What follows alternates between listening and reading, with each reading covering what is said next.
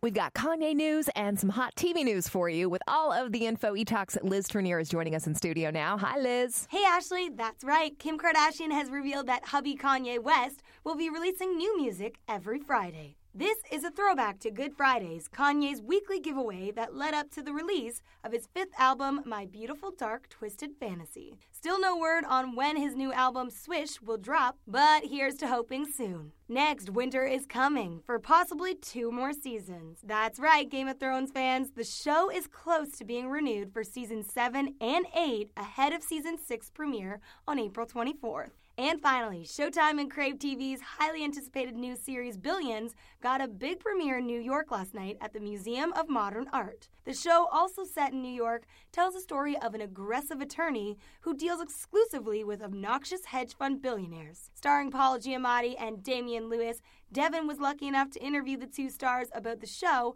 and you'll want to tune into eTalk tonight to see it all.